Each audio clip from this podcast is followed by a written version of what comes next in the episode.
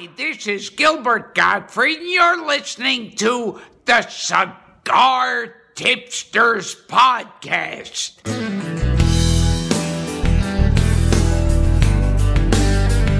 This is the Cigar Tipsters Podcast.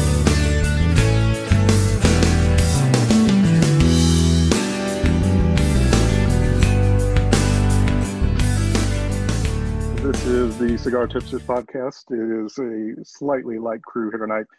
Junior, Senior, and Jerry are with you. Uh, ben is on vacation, uh, sitting on a beach drinking a beer. Last I heard, about 20 minutes ago. So uh, he will be back with us uh, on the next show when we do this. Think But You think we'll get a postcard?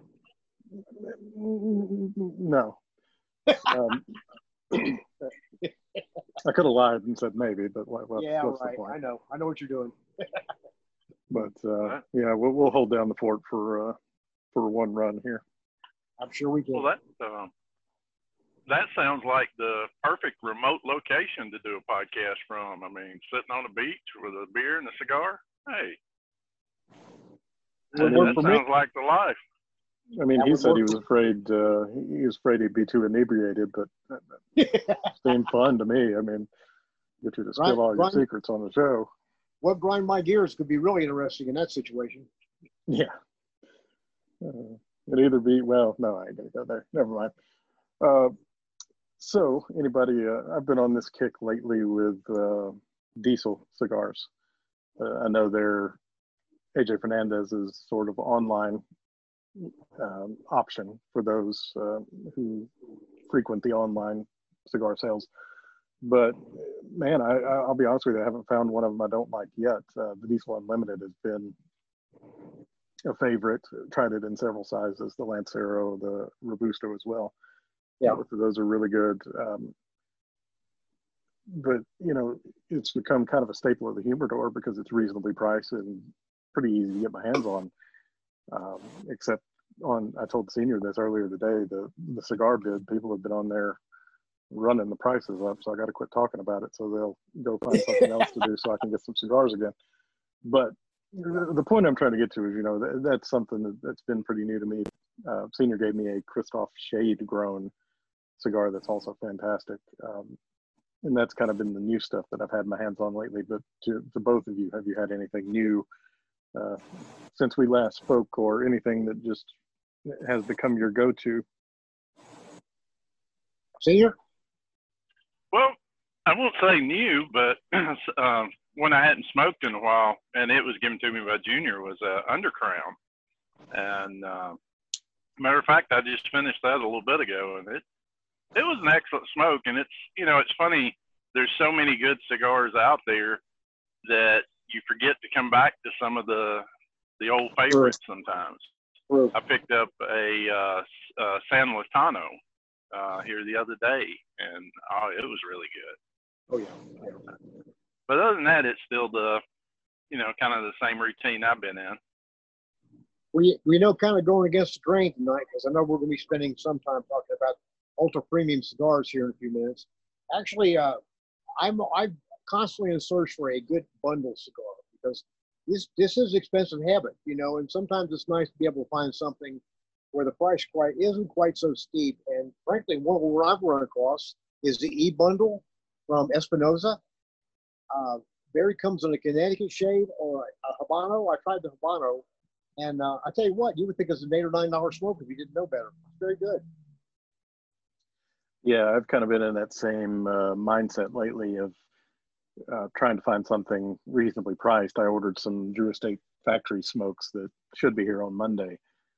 Okay, But- yeah, I tried. I tried those. I, I they're they're good too. Not bad at all.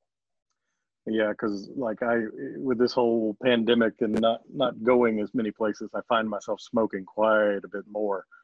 And and you're Yeah. right, it, it gets expensive quickly, especially when you're smoking sometimes two or three ten dollar cigars a day. Absolutely.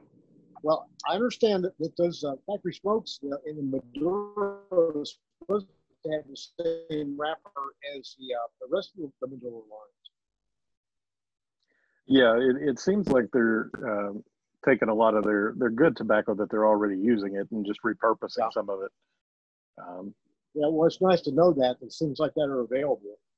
But anyway, yeah, I've been really impressed with the e bundle from Espinosa. Yeah, I'll have to look that one up. What's the price point on that? Uh, I think I bought a box of twenty, or excuse me, a bundle of twenty for fifty bucks. Oh, that's not That's bad. not bad. No, not at all. And you Now, know, you said you had had the uh, factory smokes. Did you smoke the Maduro in that, Jerry?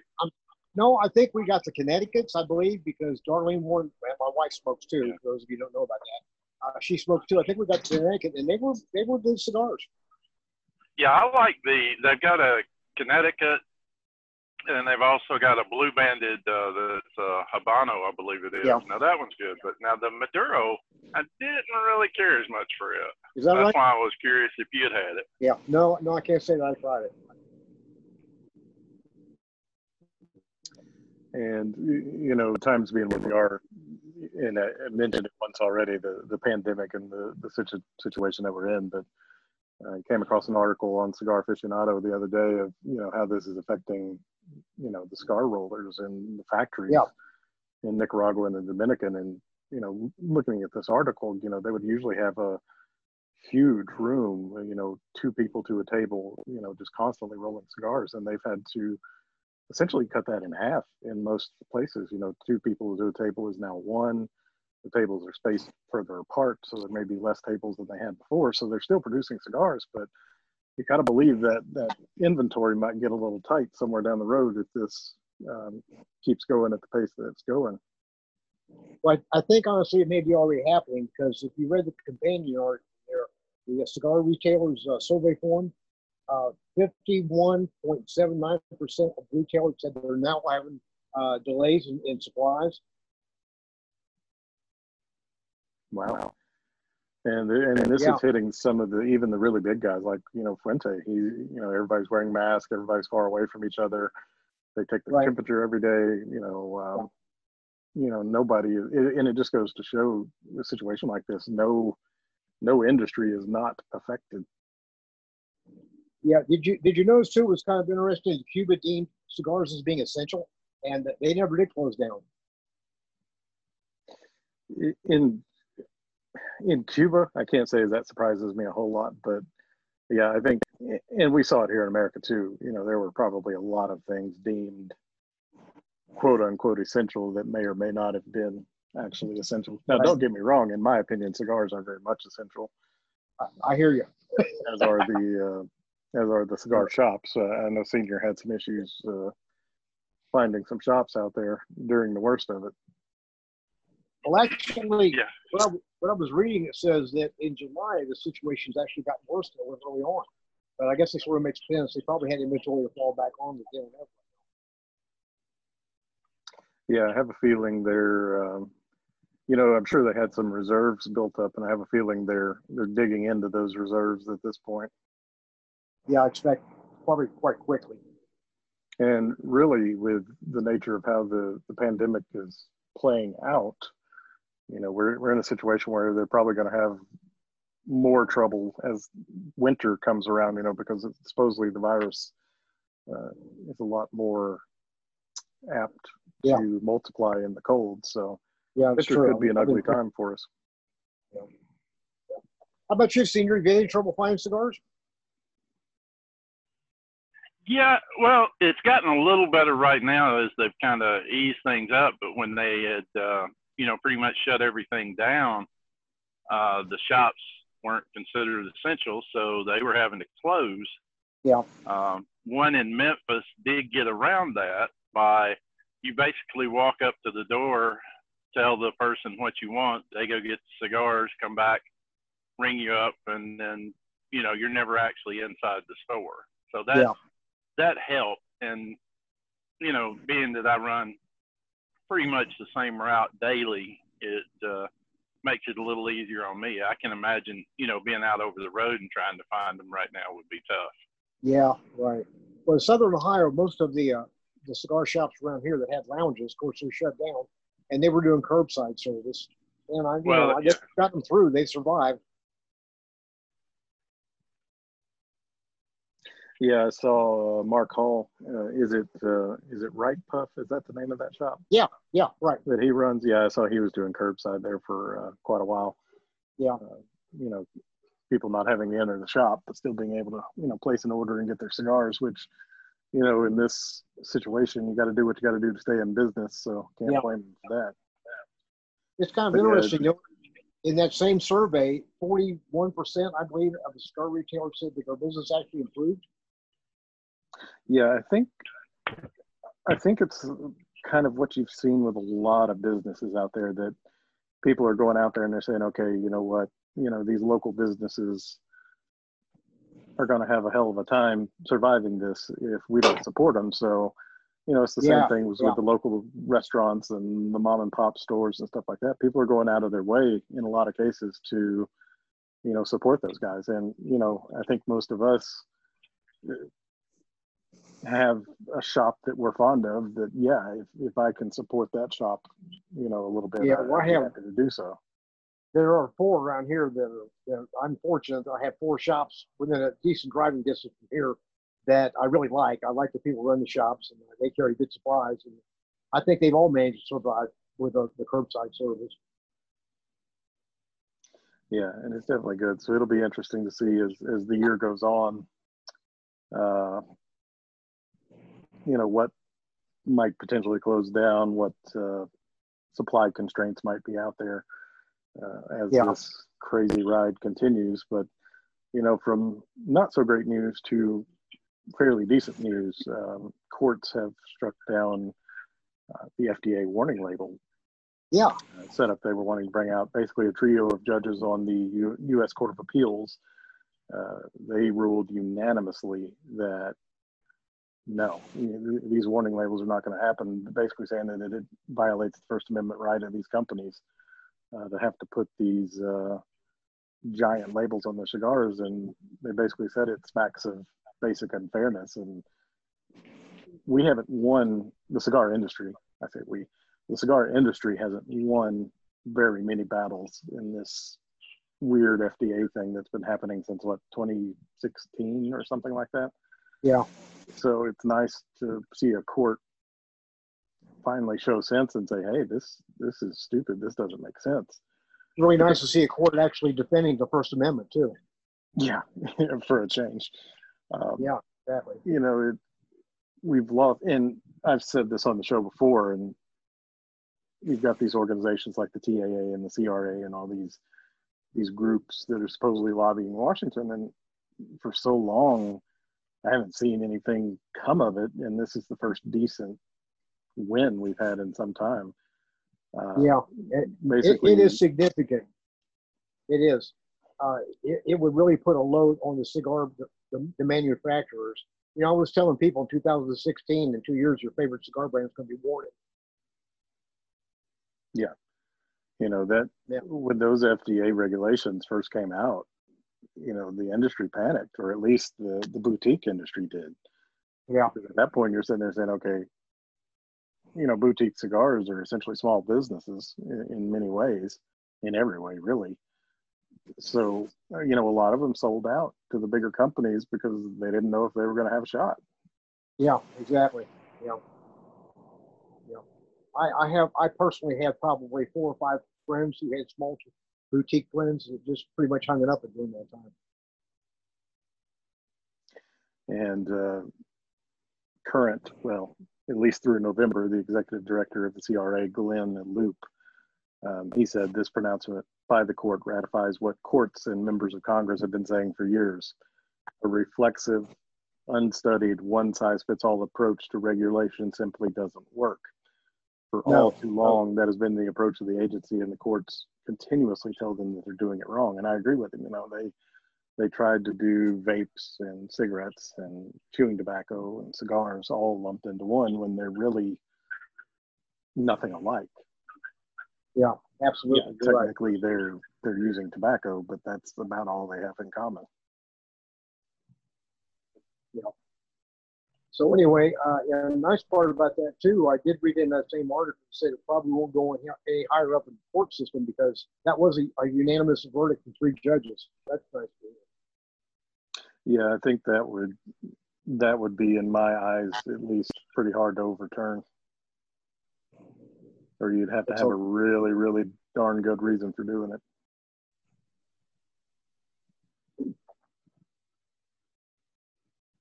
So we will see what You're happens. awfully quiet there. I'm sorry. I told Senior he's being awful quiet. Yeah, I'm trying to be nice today. just jump in here, buddy. no, y'all putting out some good information. I'm learning stuff. Well, Ben, Well, it'd be- it'd be ben, good- ben is the talker, so I'm having to. Um, I'm having You're to. having to fill in some Fill the air. here. In, in his absence, uh, you know, it'd be a good time for you to grind your gear, senior. If you have anything. Yeah, sure.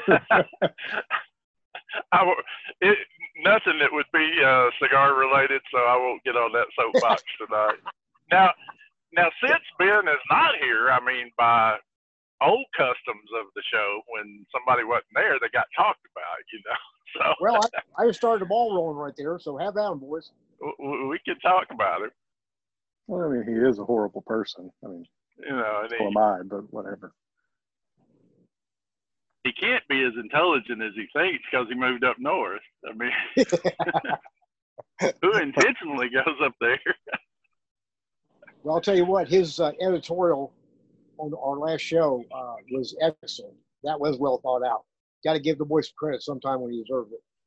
Yeah, he put and- some effort in that one. I- I'll say to to the listeners, uh, and uh, and I I think it shows through when he does those segments, but he works on those segments probably a lot more than what people potentially realize. You know, he'll usually send them to me about a week before sh- the show and ask me what I think of them, and very rarely do I make any changes at all. Uh, you know, I, I might tell him not to to motherfuck somebody, but other than that, uh, you know, we pretty much let it go. And you know, he'll he writes it down, he scripts it, and then on the show he reads it. So it, you know, he puts a lot into it. Oh, let me take a step back and let's talk a little about this label thing because there's something there I really did not understand. And that was one of the reasons it was struck down was the fact that the FDA did not consider labels effect on the number of smokers. Did anybody understand that? I mean, Yeah, I saw it, but I, I'm kind of like you. It, it read weird to me. And yeah, me too. Well, Is it apparently, basically people that are going to smoke are going to smoke anyway, no matter what you put on the box? Well, I, I, I'm I'm really kind of uh, lost on that one. Um, obviously, I think what the court was saying is the same thing that Junior just said a few minutes ago that you can't do a one shop, one stop shop for everything, you know. But I thought that was a curious point. Yeah, and the, there's another quote in here that says because the regulation contains no discussion tying the warnings to reduced smoking, the FDA Yeah. failed to bridge the gap between effective communication and fewer smokers. So basically, yeah, I mean, it, in short, it's what Senior just said. They're saying, hey, what you're doing, what you've been doing to the cigar, cigarette industry all these years, has not curbed the number of smokers that are out there. So yeah, that's I think that's kind of dead on for what they're saying is it's not the labels just don't make a difference. People are going to do what they want to do, and God knows, Yeah. God knows this pandemic has proved that. Yeah, true. But yeah, I mean, realistically, even if they did get the labels on there, I, I agree with that. It's not going to do any good. It's not going to stop me from smoking. I'm just going to look past the label and you know grab the one I want. Did you notice too that the judge, I can't remember his name, but the judge in 2018 uh, upheld the order and then came back, I think this year, and struck the law down for just premium cigars, which is kind of interesting. Yeah. And and we we've talked about this uh, times in the past. Even when you and technically they're cigarillos, but let, us just say hypothetically you want to throw black and milds and your Swisher sweets and stuff like that. In you can't do that. You can't throw them in with premium cigars because they're two No, totally different No. things. They're two totally different clientels. And Right. you know, they, they love to throw around, oh, we got to take care of the children. When is the last time you saw a quote unquote child whip out $15 for one premium cigar? Well, Go you ahead, know, and that's very interesting too. Uh, the FDA did do a study and came back with the conclusion that there really aren't too many underage people that are trying to smoke cigars, but yet they still went ahead with all this stuff. The ones that the ones that are doing it, they're they're doing the black and milds, or they're most of them these days are on the vaping thing, which I, I don't get that. Right. You know, free country, do Well, what you want to do. That's a completely horse of another color. Yeah. Oh, yeah. I mean, and by all means, if you enjoy vaping, do it. Don't don't stop on my account uh, by any stretch. Uh, Right. I, now, you know, I might, you know, I might be sitting out in the park one day and your vape might offend me and we might have a fight and go to jail, but that's another story for another time. I'm just kidding. I really don't care. Yeah. But uh, yeah, it, it, it's just, I don't know. It's such a, ever since the FDA got their, their thumbs in the, in the pie, it's been such a weird thing. Well, Well- it's just it's just big government taking trying to take another bite. It's all about. Well, and that's that's exactly it. It's it's big government. Anytime that they roll out something, that's why they have so many problems getting bills passed through. Is Right. they'll have a, a bill with a specific agenda and a specific point, but then they try to tie so many things onto it that it can never get passed. Yeah. And that's the same was- way with all this tobacco and vaping and premium cigars and everything. They tried to roll it all up into one, and it, you know, finally a judge had enough sense to say that, you know, hey, this, this don't make sense here. Yeah, thank goodness. You know, one thing that's always mystified me, the only way they've dealt with the cigarette industry, and of course, you know, cigar industry is a, a drop in the bucket compared to cigarettes. And, you know, there's a proven history there of, link to cancer with cigarettes. Yet they still keep them being produced, uh, and they still run them in the country. And a lot of that, I think, just based on the tax. Don't you think? Too much money to fight those guys. Yeah, definitely. I mean, it all really and truly, it all boils down to money. All right. Yep, hang you on. got it. Hang on a second. Got it. Money ruins everything, fellas. Very true. Hang on a second.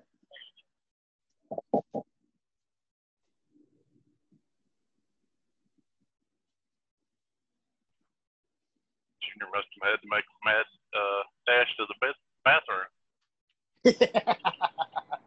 well, you know, you know how it is. They're young guys. They, they don't have the stamina. Hey. stamina. Yeah, exactly. You know. Well, we stopped at Outback Nate earlier today, so I guess it's, uh, it's too much for it. Oh, good for you guys. Yeah, actually, one place you could go in and sit down and have a meal. Yeah. Well, uh, you know, again, I don't know what things are looking like nationwide, but I, I can tell you around Southern Ohio, uh, what few restaurants we've been in is maybe since this whole thing started and opened up again, maybe a half dozen different places around here. Most of them big box places, so it's corporate mandated, I'm sure. But uh, they pretty much are, you know, sticking to the protocol. Thank goodness. Yeah, that's that's the same with Outback. I mean, they had, you know, they're probably using a third, maybe a little bit more of the seating, Yeah, and then have closed sections in between, and yeah. they're all masked up, and people coming in and out are masked. Of course, you know, they take their mask off to eat, but in and And- out, it's Yeah. you And, see uh, a lot of people trying, but then you see a lot of people that ain't got a brain in their head and walk around here without a mask. And, Well, yeah, that's going on here too. So, you know, uh, you know, for one thing, uh, we're kind of we're really getting off, off topic now, but uh, you know, if you look at uh, Japan, who have decades have worn masks because of pollution and other viruses and stuff like that, you know, it's they've been very phenomenal at mask wearing has over there. Or as I see here, facial coverings. You know, they're trying to put a PC name on it now. But anyway, Right. the numbers there have been really low. Kind of tells me something about the facial coverings. All right, I'm back. We covered for you, Uh, Doug. we talked about you a little bit, but you know, Yeah, shit happens. Nothing wasn't nothing that wasn't true. that that's kind of what we were figuring was going on. But you know, Well, I mean, it was it was a, it was a tinkle, but you know, it, it was a bathroom break. I'll admit to that. Well, let me tell you, that's- Coke Zeros. let me tell you, that's not going to get any better either. So. oh God, so much to look forward to. Well, Oh, you were the so- one said that it started falling apart at 30. Well, Jerry and I can attest the further along, the more it falls Yeah. apart. I'm I'm 32 times and heading for my third time, so Yeah. it doesn't get any I, better. uh, my one of my friends just turned 29 the day before I turned 34, and I keep telling him, you know, enjoy this last year because after 30, something's going to happen. Don't know what it's going to be yet, but something's going to turn on you. But uh, back back to the matter at hand, I, I found a, another interesting article about the current hottest brands in America. You know what what we as consumers are are really enjoying. And the, the first thing that popped in my head when I saw this list is, well, two things. One, some really great stuff on this list, but number two, and I'm very, very happy about this one. The one thing that's not on this list, anybody want to take a stab at what's not on the list? I would say probably Gurkha. Yes. Yes, Gurkha did not make the list. Um, I am not surprised. I tell you one thing, I am surprised, and don't get me wrong, everything at list, I think. What do you guys think? I think great cigars, every one of them. But if you look at the top five, you're talking about all the premium stuff here, man. You know? Yeah, you're looking at uh, for those who have not seen the list. Uh, number one was the Padron 64 anniversary series, and yeah, that's that's getting up into uh, high double digit territory there. And uh, Arturo Fuente number two, but number three is Fuente's Pacific Opus X, and those are those can be very big money. Four is Liga Privada, Yeah. also big money. Um, Yeah. Or The Dominicana. Eye of the Shark. Eye of the Shark. The one that was number two, the Fuente. Are you guys familiar with that one? Oh, wow. I am not. I'm not either. I think that must have been something that's run in limited quantities. I mean, I, there's a lot of cigar shops, but I don't think I've ever even seen that one. Yeah, uh, number five was La Flor de Dominicana. They're probably the most reasonably priced thing on this list. Yeah, Um, right. Because then it goes, well, Rocky is kind of all over the board. He's at number six. I mean, he's all over the price points. But yeah, I mean, Yeah. seven is Davidoff. That's you can't you can't get much more expensive than Davidoff for most of us everyday people. And then the Oliva at seven, uh, My Father at nine. Uh, by the way, the My Father Flor de las Antillas Maduro. Good God, that thing is good. Uh, Yeah. Oh, yes, that is good. Good cigar. Senior has been But uh, kind of on a kick you on that one. what do you guys think about Rocky Patel at number six? I was kind of surprised that one, Bill. I have, uh, I know Alan was a, a pretty big Rocky fan. I'm kind of a little bit of a love hate relationship with Rocky. Um, some of his stuff I really like, like the Edge series is fantastic. Oddly enough, one of the cheapest things he does is probably his best. Yeah, I agree with you. At Uh, one point, I- I had one of his uh, $21 anniversary cigars that honestly didn't impress me that much. Yeah, yeah. Of course, again, the loose list we're looking at is brands requested most often by consumers. And let's face it, Rocky has got a big fan base. Oh, yeah, Yeah, I mean Rocky. He, he almost had to be on this list somewhere for the simple fact that, you know, he's his line is just massive. I mean, I'd shudder to. I'd, I'd actually like to know how many individual lines he actually has. Yeah. I don't think he knows. It wouldn't surprise me. Uh, yeah, at some point you lose count. Same thing with, you know, I, I know we love to crap on them, but same thing with Gurkha. I mean, they've got an insane amount of lines. Granted, most of them are terrible, but that's beside the point. I also thought it was kind of interesting that Davidoff and uh, the Oliva V actually tied for having the the, the, uh, the most requested. I'm not most, but uh, I think they were seven. They were tied at number seven on the list. Guys have opinions of Series V? I I've I- smoked a few. yeah, I, I would honestly say I like it, but I don't know. Like just looking at the just abstractly looking at this list, I don't know if I'd put it on the same level as Davidoff, because while Yeah. Davidoff is expensive, they have some Yeah. really really good stuff. Yeah. Yeah, the, the Melanio, I think the original Series V and, and any Vitola is probably better than Melanio as far as I'm concerned. What do you think?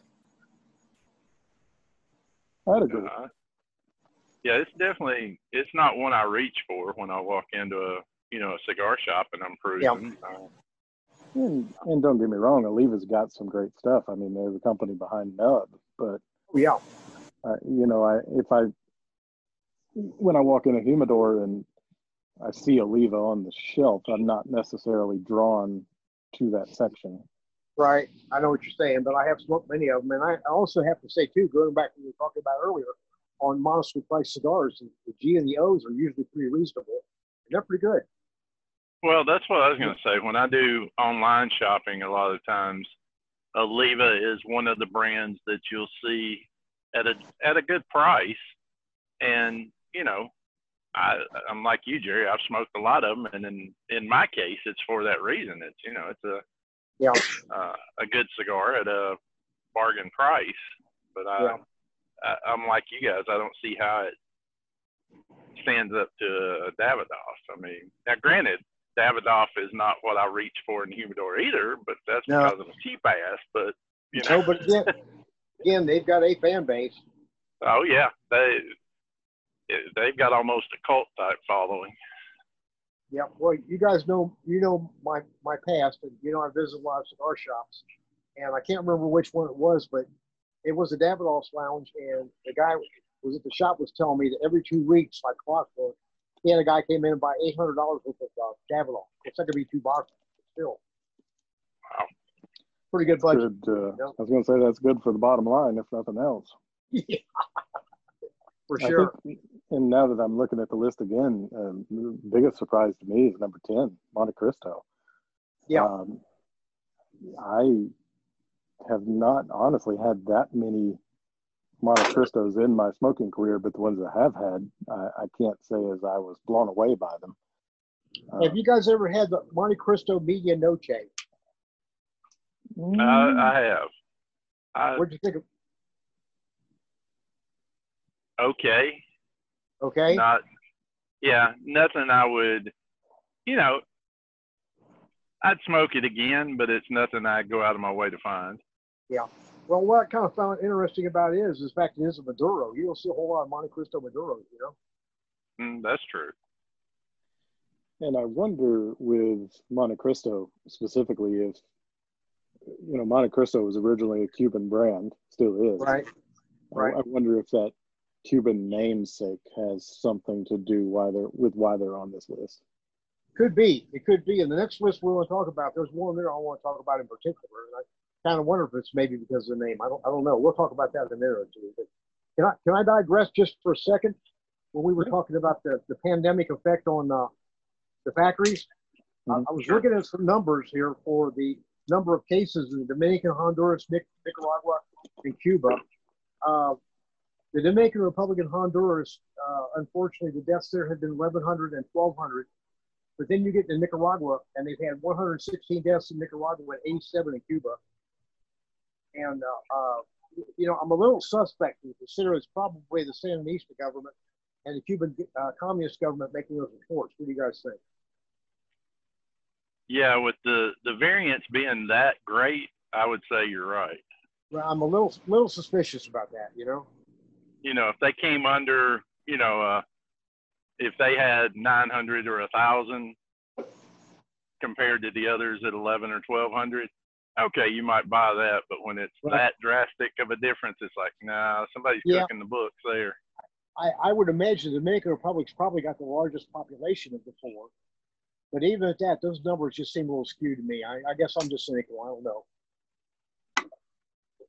Yeah, they, they seem low for sure. And you mentioned uh, a moment ago the, the second half of this list. Now, the first one, the first 10 we mentioned were the hottest cigar brands in America. But the second one is the best selling. And uh, the list are similar, but not the same by any means. The number one bestseller, uh, Fuente. And I mean, I honestly I can believe that because number one, he's got a lot of lines, but you know, Fuente is sort of a gateway drug in the cigar world. That's one of the first things Senior ever smoked, uh, 858. Yeah. Right. But you know, a couple of things that really caught my eye. Actually, number four, Romeo Juliet. Did that surprise you guys? Somewhat, yeah, because to me, they're not. Number one, I haven't had that many of them, but their store presence to me is also not necessarily that impressive in a lot of places. Well, now I'll argue that point just a hair because being out out on the road, a lot of times when you find the little convenience store or something that's got a, a small stand up humidor or uh, humidor behind the counter there that's got cigars in it, there is a strong possibility that there'll be some Romeo and Julieta in there. Probably true, and I, I'm sure there's a lot of name recognition, like you were talking about before about making an old Cuban brand name.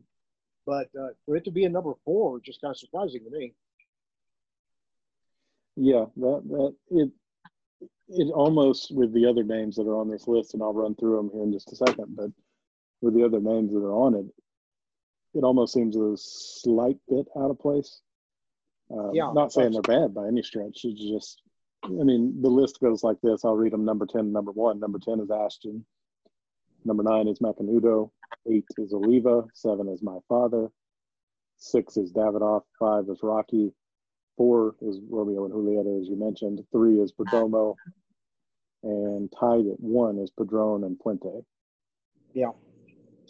Yeah. Uh, so yeah, when you run down that list of names, the one that probably stands out the most is Romeo and Julieta. Yeah. But I have to One also say, go ahead, go ahead, senior. I'm sorry. one thing you do notice with the names on that list, even with a struggling economy right now, people are still spending money Oh yeah, because the majority of those on the list, with a few exceptions, are, uh, I think the point was brought up, more the ultra premium and uh, the high end stuff. yeah, So that, that's a little bit surprising. You would think you would start to see some of the more budget friendly ones start to pop up, and that may be where the Rom- Romeo and Julieta is coming in, and some of the others. That's that's entirely possible. And also with Fuente and Padron, you know, they do make some less expensive cigars. And, and maybe you know this list is not talking about the 64 so much as just the, the whole brands in general. Same thing with Sure. the Fuente. They've got you know they've got the uh, 898 is that what the 858 one of those is very expensive. So I could be pushing their numbers up too, I guess.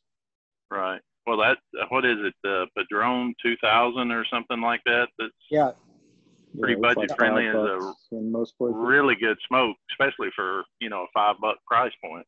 Yeah, yeah. So that might be a lot of what's driving that with Fuente and Padron because it's, well, I know what my budget is when it comes to cigars. You know, guys know I really love cigars. I'm not buying too many thirty dollars cigars. You know. Very true. I, uh, I I love my cigars, but the same same token, I'm a cheap bastard too. Yeah. You I hear come by that honest. Well, another one, another one too was kind of a surprise was Macanudos. And that guy sort of kind of surprise you a bit because that was almost always for a long time there. They had a good run of being probably the most popular cigar in the United States, premium cigars. Well, and not just that, you know, they're on this list, but they're not on the hottest list. You know, some of these that are popping up on this list versus the other one are kind of odd. Yeah. But yeah, it's, Well- it's, it's curious to see how it all plays out. Yeah. Macanudo is another one of those, uh, like if you're a place that doesn't have cigars, but they've got a few behind the counter, they have Yeah. the, uh, the little single cigar in the little Humapack sealed Humapack deal. Yeah. Uh, and Macanudo Punch, uh, those are the two you predominantly see. Sometimes you'll see some of the Romeo and Julieta packaged that way, and some of the others. Yeah. Yeah. Macanudo has been doing some new things here lately that are pretty good though. I can't remember the last one of them I smoked. Well, I'm trying to I was gonna remember. They have a bourbon aged one now that's pretty good. A bourbon aged Macanudo. I would like to try it. I, I'm a Yeah. fan of the bourbon age, especially uh, the ones in the diesel line, and you know, the Camachos are excellent, but they're also expensive. Yeah, yeah. Uh, my my wife just reminded me here too that they have very good coffee flavored ones right now if you like flavored cigars, which I'm not crazy about. But honestly, Macanudo, you were talking about Fuente being your guys' gateway. That was Macanudo was mine. That was my first step up to premium cigars, and I thought, you know, this this is great. But then I kind of migrated away from them when I started trying some other stuff. Well, that was, and I kind of gave him crap earlier, but technically Oliva was mine because my first several cigars were nubs. Um, yeah. Nub Maduros, to be specific. But nubs were very popular around Southern Ohio, around my, my market here.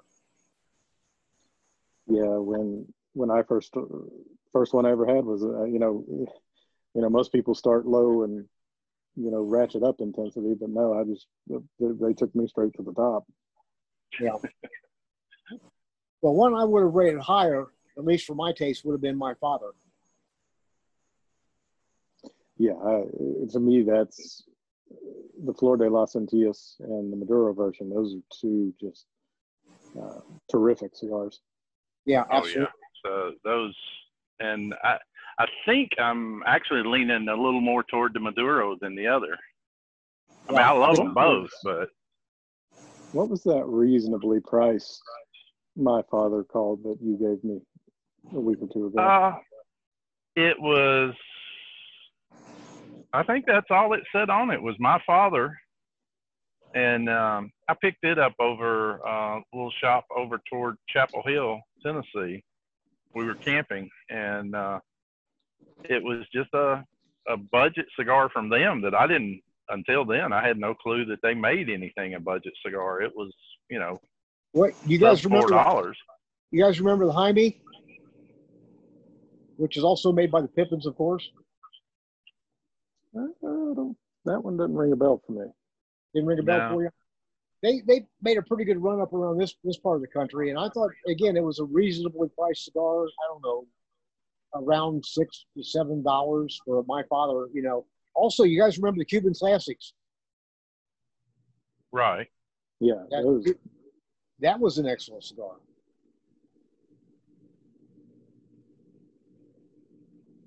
Yeah, but again, several of those.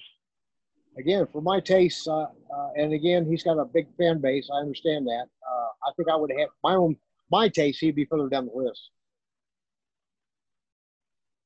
Yeah, it just goes to show how uh, considerably different our various tastes are for sure. Yeah. Well, you guys, uh, I think all you guys kind of run more to the stronger stuff, and I'm kind of going the other way. I'm I'm I'm into a you know medium to even maybe a mild cigar in many cases.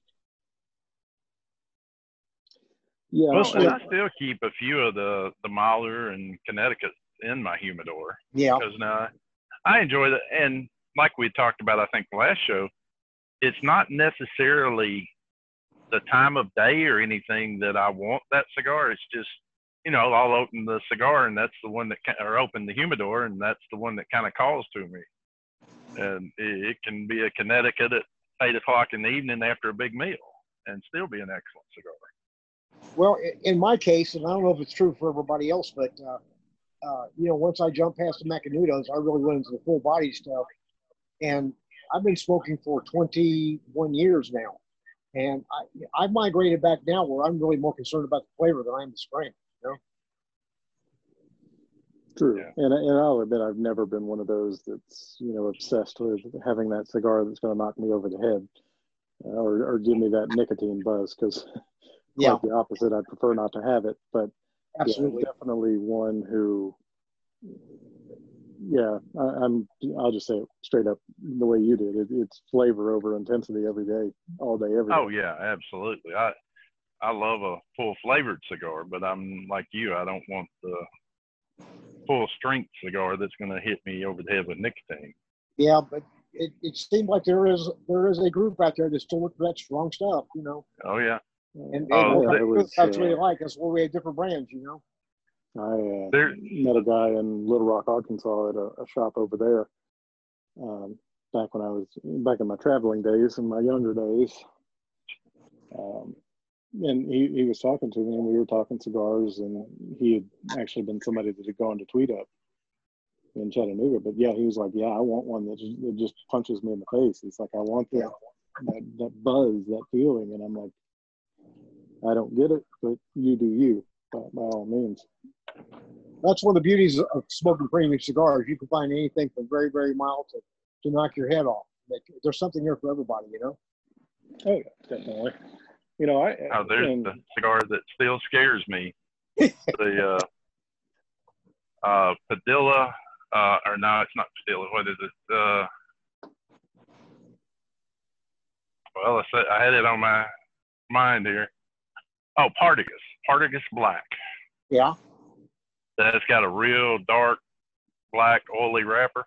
hmm Yeah. I smoked one of those coming out of the Dallas Pike over in West Virginia area. I actually had to park because you What talk the- about getting hit in the face. I thought I'd win a few rounds with Mike Tyson after that one. Yeah, I've had a couple like that before too. You know, it's kind of interesting. Not mentioning the guy's name, but there's a, a guy who does a very prominent cigar review, and he's very, very good, nice guy. But he was smoking a Trinidad, and it was what I would consider probably a solid medium. And we got down to the last third. He he had to turn. He said, "I'm turning the camera off. I'm sick." But You, you know- can uh, you can mention his name. We, we ain't made enemies yet. well, it's cigar obsession. Uh, can't think of Oh, guy yeah. now, but he's he does great a reviews. He does popular, and that kind of surprised me that uh, you know the Trinidad he's smoking. I did not think it was that strong, but now you guys know if you smoke some things on an empty stomach, it's going to make you sick. So I don't know if Yeah, that was the- situation or not, but that was kind of odd that they hit him that way. Yeah, the biggest mistake I made was a Cain Daytona, which is pretty much all ligero. And Yeah, when I smoked it, I didn't know what it was. Yeah. And well, you do now, don't you? oh yeah, yeah. I, I found out uh, within about thirty minutes what it was because I was I was sitting on a couch in a cigar shop at the time, and I kept sinking lower and lower because I was getting sicker and sicker and didn't know why. and Kirk, it was his shop at the time. He's like, um, "You might want to stop smoking that one." He said, "Because you're you're not looking real good." So I ended up having to go get some candy and like use the sugar to boost me back up so I could drive home because it uh, Yeah, it smacked the crap out of me. yeah. I've had a couple hit me upside the head like that too. So uh, just just a dive for, for a second again on that uh, hottest cigars, num- the number five one, uh, the LFD. I, I never pronounced this right. Illusion Bull. Have you guys had that one? Yes, Not it's that while, one but I have specific. had it. What What'd you think of it, Junior? I liked it. Um, I've been a little. Um, I thought that was decent. You know, a little on the strong side for me. Um, Yeah. There's another one, uh, and I want to say it's called the Air Bender by LFD. That's really good. Yeah, I'm, I'm reaching back in my memory banks uh, on that one a little bit. So if I screwed that up, forgive me. Uh, my experience. My experience with LFD's been that they make great cigars, but they don't make anything too mild. No, they uh, they tend to. Um, that's kind of like um, Oscar and GTO cigars. Uh, Yeah. Most of his stuff is. uh, I mean, he called it the painkiller for a reason. Well, I don't know if it's painkiller because it caused me pain. Yeah, that was the one he was handing out at Tweet Up that time. Yeah, it uh, most of his stuff trends on that uh, higher end of the nicotine spectrum. Yeah. We're kind of, kind of stepping back again too. We were talking last time about the Connecticut's, and uh, one thing here, one recently here I've been smoking, and my wife's been smoking both quite a bit. You know, Perdomo. Uh, when you think about Perdomo Connecticut, everybody thinks about the Champagne, which is a great mild cigar. But we've been smoking a lot of Lot 23s here lately in Connecticut. I got on a kick with those here several years ago, and yeah, they were really good smoke. Yeah, and that's actually one of Perdomo's least expensive cigars too. Yeah, and on one of the future, maybe the next show, we'll uh, I'll have you go into your you and Darlene got to go down to uh, tour the Perdomo Empire. Oh yeah, Have you uh, clue clue everybody in on that? Uh, I think we're Yeah. provided the the pan, uh, the world that we live in ever allows it. Uh, we all need to get together and do that. Uh, yeah, that was. Uh, I'd be happy to talk about that. I'm sure Darlene would be too. That was a great trip.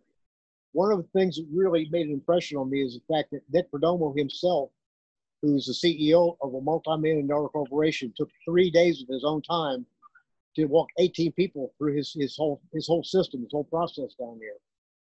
I thought that was pretty unique. Yeah, I mean, you know, a lot of times when you have tours like that, you know, the the big boss will step out for a few minutes and shake some hands, but to to be there from beginning to end is very impressive. It was very impressive, and the fact that that man, who's the CEO of the company, can talk about every minute detail of this process uh, in infinite. He could just talk forever about it. It's, it was amazing. He certainly knows what he's doing. Uh, with his stuff, everything he makes is Nicaraguan puro, right? Yes, everything's Nicaraguan, right? Yeah, they, uh, he's, he's got some good stuff out there for sure. Yep. It tends a little more to the bigger ring gauges, which I'm kind of 50 50 on, but. but yeah, yeah I don't think he makes anything smaller than about a 52 or 4. Probably 54. And they're all large Toros, you know? Although he does make some Robustos too. Yeah, they. Um, I know some of the, a lot of the. I don't know about what Ohio is in, in this regard, but I know a lot of these Nashville shops tend higher to the uh, to the larger ring gauges. You, know, you can find some what I call normal ring gauges, uh, your robustos, your toros. Right. Maybe you'll look up once in a while and get a lancero, but um, and granted, it's not the fad that it was a few years ago, but the big ring gauge thing is still very much out there. Well, it, it was kind of interesting. Again, with our local market here, uh, we went through a phase here where you know, it was all 70 by 70, six by 60 was considered small. And, you know, we were getting the inch and the seven by 70s and the eight by 80s and all that kind of stuff. And then when that kind of ran out, it was kind of funny because it went the other way. All of a sudden, Lanceros were hot. Yeah it, I think the industry, like so many industries, really runs on trends, and that was very much a trend, I believe. Oh yeah, absolutely. But yeah, yeah. we we did a. Uh, you can dig back way back in the archives. We did a uh, a show where we all smoked a seven by seventy EP Carrillo inch, and I don't think any of us actually made it through the whole thing. no, it, it was brutal. And the inches, they're good cigars. They taste good, but my God, I mean, seven by seventy, I'd need three days to smoke the damn thing. Yeah. Yeah, oh, yeah you're I, making a commitment there. Yeah, I I smoked this one seven by seventy was made by a guy who's a good friend of mine. I won't mention it, but anyway, I smoked it for two and a half hours and probably had another hour to go on it. I threw it away. That's too much. You can, you know, me and Senior probably sat around and and smoked for I don't know, probably two or three hours today, but I smoked two small cigars, you know, to, yeah. to bridge out a little bit. I don't think I would want that exact same flavor for three, three and a half hours. No, no. And anytime you change the Vitola, you're also going to change the flavor of the cigar somewhat, you know. It's hard to carry that mm-hmm. through through from the Salomon to a uh, Corona, you know. Yeah, definitely. That was that was one thing that you know, with the with the blue cigar, the one that you blended, um, you know, you guys came out originally Torpedo um, and Corona, and then eventually you made a Toro. But yeah, and they're all three good. They're all three close. But that that original Torpedo just, you know, that was the standard bearer. Well, that was actually it was blended with that Vitola, and you know. Mm. Uh, the other ones came down the road a little later, mostly because of Toros Toro is actually the most popular Vitola in this country, I think, right now. It used nice. to be the Robusto. What, what do you guys, what, what, what ring gauge do you actually like? What's your favorite? Oh, I'd say probably in that 52 Robusto neighborhood for the most mm-hmm. part. Um, I'll the only time I'll hit a 60 ring gauge is generally a nub. Um, yeah. I smoked a Gurkha that was a 60 ring gauge last week just because it was here. Um, yeah. But yeah, I mean, generally 52 or below is my uh, preference, 52 being the sweet spot. That's about where I'm at too. Senior, how about you? I, am right in that same ballpark. I really like the uh, 5 by 50 I mean, that's, yeah. To me, that's just a, a really good uh, smoke and it, it fits the time patterns that I have to smoke a lot of times. So Yeah, that's something too that I think all of us have to think about. You know. But um, yeah, I'm in a Robusto. Uh, actually, I'm I'm kind of in the minority. I, I really am a big fan of torpedoes. But that's me, you know, Belicosos and torpedoes. But I, I think I, those I like the feel like the torpedo. Robusto Toro sizes. Yeah, I like the the torpedo. Um, I like, uh, and really, I, I still V cut them. Uh, you know, that Colibri deep V cutter will still do a great job on the torpedo. So Oh yeah, can still have those without having to carry an extra cutter. yeah, yeah. And I know we're kind of jumping around a lot, but that's something that's become really popular. I think with that uh, Colibri V cut that came out. That's an excellent cut. Oh yeah, that's Oh yeah. I love it. That is that's And- the one that's always with me. Yeah. You know, don't don't get me wrong. I am a Xikar mark, but the Colibri V cutter is head and shoulders above the Xikar version. Yeah, or anybody else. I think there's two or three other ones Yeah. on the market. Everybody kind of jumped in on it, but, but the Colibri is still the standard, I think, for that right now. I agree with you. Yeah, and I was kind of the same But, way. I you know, was back- Xikar all the way. Getting back to Get, getting back to Perdomo, though, you know he's been very successful with those big toros. So uh, more power to him. Yeah, I mean whatever, whatever pays the bills. Yeah. Well, he has But, 37 uh, so he's he's got he's doing something right. Yeah, definitely. But uh, as we start to wind it down here, we'll just kind of open up the floor. Anything you guys want to throw out there? Uh, other than Ben being a jerk for not being here, choosing, choosing a beach and a beer over us. Damn. Yeah, you would think the guy could take a couple minutes to spend a little bit of beach time with us, coach. Wouldn't you? Uh, you would thought, you know. Uh, he deserves Well- it. He needs, he needs a break. We all we all sin and ask forgiveness, so we'll we'll, we'll let him have this one. Well, just let him know next next time on grind my grind up my gears, we want something spectacular. Okay. Okay. All right. Well, uh, the, for Jerry and uh, Senior, this is Junior. This has been the Cigar Tipsters podcast, and uh, we'll see you next time.